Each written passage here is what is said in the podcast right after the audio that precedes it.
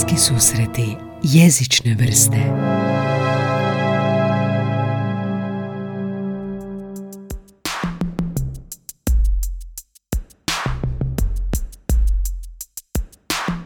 Krajem 80. godina prošlog stoljeća i negdje početkom 90. na njemačkom satelitskom kanalu RTL-u postojala je emisija koja se zvala Rückzug. Um, to je bio quiz show, igra, u kojem bi se natjecale dvije ekipe, jedna protiv druge, na način da bi objašnjavali pojmove osobi do sebe u svom timu kako bi ostvarili bodove. Igralo se 4 protiv 4, izgledalo je tako da bi ekipa koja su često bile muški pa protiv cura igrali, dobila bi pojam primjerice listopad. Igra je funkcionirala tako da su uh, svi natjecatelji jednog tima stavili slušalice na glavu kako ne bi ništa čuli ni jedan zvuk, a prvi u nizu bi od voditelja dobio pojam koji mora objasniti uh, ekipi, odnosno prvom idućem koji ima slušalice. Primjerice to bi bio pojam listopad, zatim bi uh, prvi natjecatelj drugom potapšao bi ga po ramenu, ovako iza, ovaj bi skinuo slušalice i natjecatelj 1 bi natjecatelju 2 morao objasniti pojam listopad bez da koristi riječi lišće ili padanje ili nešto tako. I stvar je u tome da bi onda drugi natjecatelj morao trećem objašnjavati isti taj pojam uh, i opet bi ga potapšao po ramenima, ovaj bi se okrenio, skinuo slušalice i čekao objašnjenje riječi koje mora pogoditi i tako do kraja do četvrtog natjecatelja. Stvar je bila naravno u tome da se objašnjenje ne smije ponoviti, jer primjerice treći natjecatelj nije čuo kako je prvi natjecatelj objašnjavao pojam jer je bio na slušalicama. Ako se to dogodilo, onda bi se prekinuli bodovi i od četiri ukupno bodova dobili bi možda tri. Vrlo jedan zanimljiv dinamičan je kviz, a što je najvažnije jezičan. To su bili jednostavni pojmovi kao, ne znam, što sam rekao, listopad ili, ili brijanje ili dan ili noć ili tako nešto, vrlo, vrlo jednostavni pojmovi gdje je cilj bio na različite načine jezično opisati isti pojam. Nikad to nisam uspio primijeniti u nastavi jer nisam imao uvjeta u smislu da ću imati četvero slušalica koje bi bile onako dovoljno dobre da natjecatelj ništa ne čuje, ali to sam od uvijek htio primijeniti sa svojim srednjoškolskim studentima, učenicima, no na kraju nikad nisam. Ali zamislite koliko je to zapravo jezično zanimljivo, kada bi imali četiri učenika koji bi morali objašnjavati isti pojam bez da se objašnjenje ponavlja i sve pod vremenom i sve pod nekom igrom i imate i publiku i natjecatelje, mogli biste se izmjenjivati, na taj način i ponavljati, a možda čak i ocjenjivati.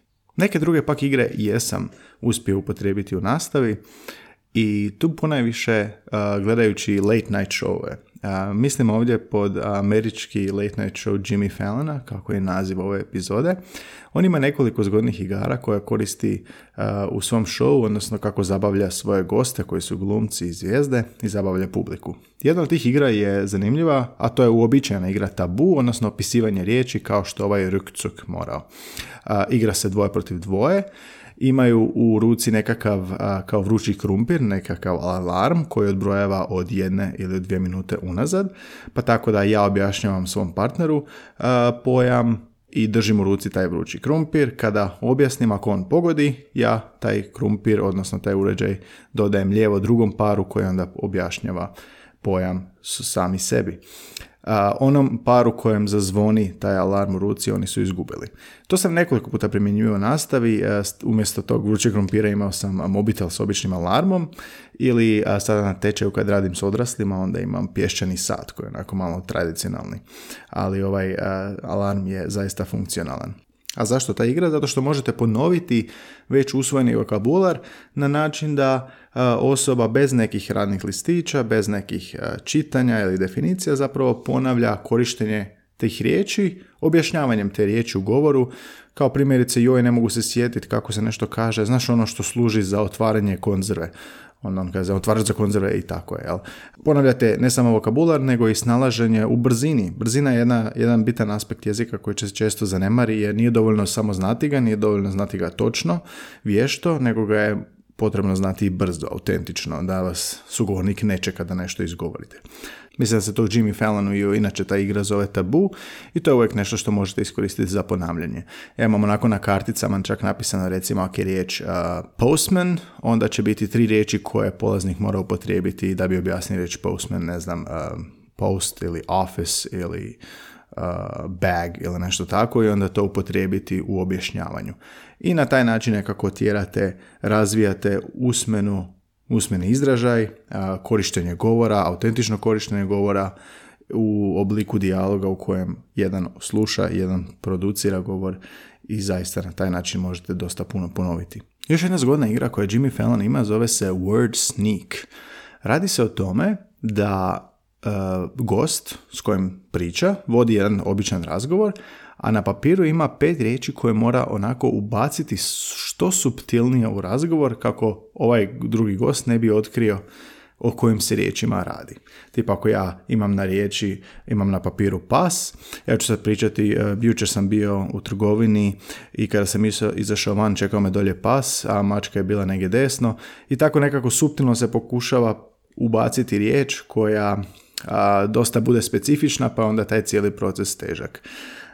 ovo je isto zabavna igra i za djecu, a i za odrasle, znači u, ako imate više polaznika, ako ste samostalni, sa polaznikom možete ubacivati riječi koje ste savladali na tečaju, nekako onako suptilno i pobuditi neku kreativnost kod vaših polaznika da, ili učenika da probaju što više sakriti tu neku riječ, povezivajući s nekim drugim riječima. Ako stavili primjerice životinje, onda ovu riječ koju imaju, koju moraju baziti, zamaskiraju sa četiri druge vrste životinje i slično. To se zove sneak, kao ubaciti, vješto ubaciti, iskrasti tu riječ negdje u razgovor da se ne primijeti. Inače, ovo provodim i u kolokvijima, sad sam se sjetio da sam, kada sam radio sa studentima, često bih, cijeli zadatak bi konstruirao tako da odgovor na neko pitanje mora uključivati 5-6 riječi, odnosno izraza ili fraze ili sintagmi koje smo radili, koje su bitne za objašnjavanje tog nekog pojma ili odgovora, najčešće malo pitanje eseskog tipa, ne znam, povijesne prilike u Njemačkoj ili nešto tako,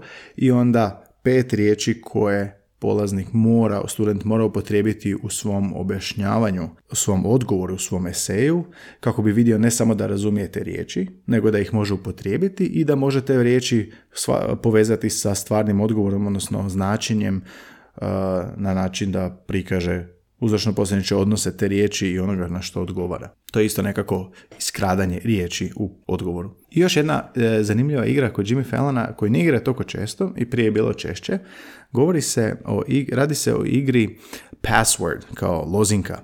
A, lozinka je vrlo zanimljiva jer je vrlo štura na riječima. Tipa radi se o tome da a, igra par protiv para i ja dobijem riječ, tipa recimo crno, crna, black, što god. I ja moram partneru objasniti tu riječ koristeći samo jednu riječ. E sad to može biti, ja mogu reći bijelo i onda on kaže crno. A, to može biti odluku, a on može kaže donijeti, jel? Ili staklo, on može reći ogledalo, može reći razbiti, može reći prozor. I to je onako zanimljiva igra jer je dinamična i ponavlja se. Vrlo rijetko kad pojam ćete odabrati da je samo jedna automatska asocijacija na to. Znači lozinka u smislu samo jednom riječju pokušati objasniti riječ koju imate pred sobom svom paru. To sam probao u klasičnoj gimnaziji, u 11. gimnaziji, to mi je bilo baš zabavno, jer nemaju svi iste asocijacije, pogotovo ako su različiti muški i ženski, a, učenici oni imaju različite asocijacije na određene pojmove. Ovo može biti korisno ako radite sa vašim učenicima ili polaznicima nešto što traži neko povezivanje logično. To mogu biti sintagme, baš to, donijeti odluku, make a decision, znači e, glagol imenica ili pridjev imenica ili tako nešto. Ili opis nekih osobina, tipa ako ste radili osobine, opisivanje fizičkih i, i ovoga, fizičkih osobina i karakteristika, to može biti onda suprotnosti. Možete tako konstruirati zadatak da je, ne znam, selfish, generous, znači ono obrnuto um, obrnuta uzročna posljedična veza. To se zvao password. I sve to možete pronaći na YouTube i pogledati. Zašto ove spominjem igre, zašto ovo jezičnom podcastu? Pa igre smatram jednim od najvažnijih poteza koje možete kao profesor jezika napraviti u vašoj nastavi i neovisno o kojoj se razini radi, naravno pogotovo ako se radi o nižim uzrastima, ali čak će to i više cijeniti srednjoškolci koji su ovako opterećeni i ovako, uh, ili odrasli ljudi koji su opterećeni poslom. Igra nam je svima zabavna. Beziznimno je svima zabavna, ako je dobro konstruirana. Također, igra potječe uh, onako možda ne vijuge da dolaze do nekih rješenja kreativnih koji možda nisu čisto bubanje na pamet i naravno što ne smiju biti. A također igra efektnije pomaže usvajati neke jezične fenomene, pa makar to bilo ponavljanje. Jimmy Fallon s ovim igrama nije ništa otkrio toplu vodu, ta igra postoje od, postoje od uvijek. Samo možete studentima i učenicima pokazati kako to izgleda na YouTube klipu, imate računalo u, u učionici i onda provesti to i bit će im zabavno jer će vidjeti da se to koristi u late night show. Također drugi razlog zašto igre je previše se jezik u tim školama počeo oslanjati na nekakvo pisanje, na nekako definiranje, na nekakve zadatke s prazninama, a sve to, čak i gramatiku možete provesti ovakvim igrama. I vjerujte, bit će puno učinkovitije za ono koji to radi, koji to koristi, ne samo zato što je igra i zabavno i sve što sam rekao, nego zato što je govor, zato što je naglasak na upotrebi jezika u onom fundamentalnom, najvažnijem, čak bi rekli daleko najvažnijem aspektu, a to je govor i komuniciranje. Jer jezik, gdje god mi ga podučavali, osnovna srednja škola, pa i fakultet, pa i specifični stečajevi, u govoru će se taj jezik najviše usvojiti, čak i ako se neće kasnije koristiti. Čim se usvoji, lakše će ga biti usvojiti u pismenom obliku. Igrajte se u nastavi. Otkrite načine kako učiniti jezik zanimljivim. Ako sad slušate i predavač ste, bilo ako ste učenik, bilo ako ne, ne, ne bavite se ničim od time, imat ćete ili djecu ili, ili i, organizirat ćete možda pub quiz ili nešto, te igre su način kreativnog usvajanja i učenja, a kreativnost je jedna od uh, okosnica usvajanja bilo čega, a pogotovo jezika. Bilo je tu još mnogih igra u mojoj karijeri, tipa a sada mi na pamet pada želje i, i, i žaljenja za prošlosti, to je ono I wish I had more time, da bar imam više vremena, ili I wish I hadn't called him, da ga bar nisam nazvao. Kada sam rekao učenicima u klasičnoj gimnaziji da napišu na ploču koje bi to želje ili koje bi to žaljenja imale slavne ličnosti tipa recimo uh, Abraham Lincoln, pa je neko napisao od učenika na ploču I wish I hadn't gone to that theater da bar nisam otišao u to kazalište, potpisan Abraham Lincoln. Ili nešto je bilo, uh, ili je za Nikolu Tesla neko napisao, I wish Edison hadn't stolen my ideas. Uh, čak su i za mene nešto napisali u smislu, I wish that my uh, students would understand me.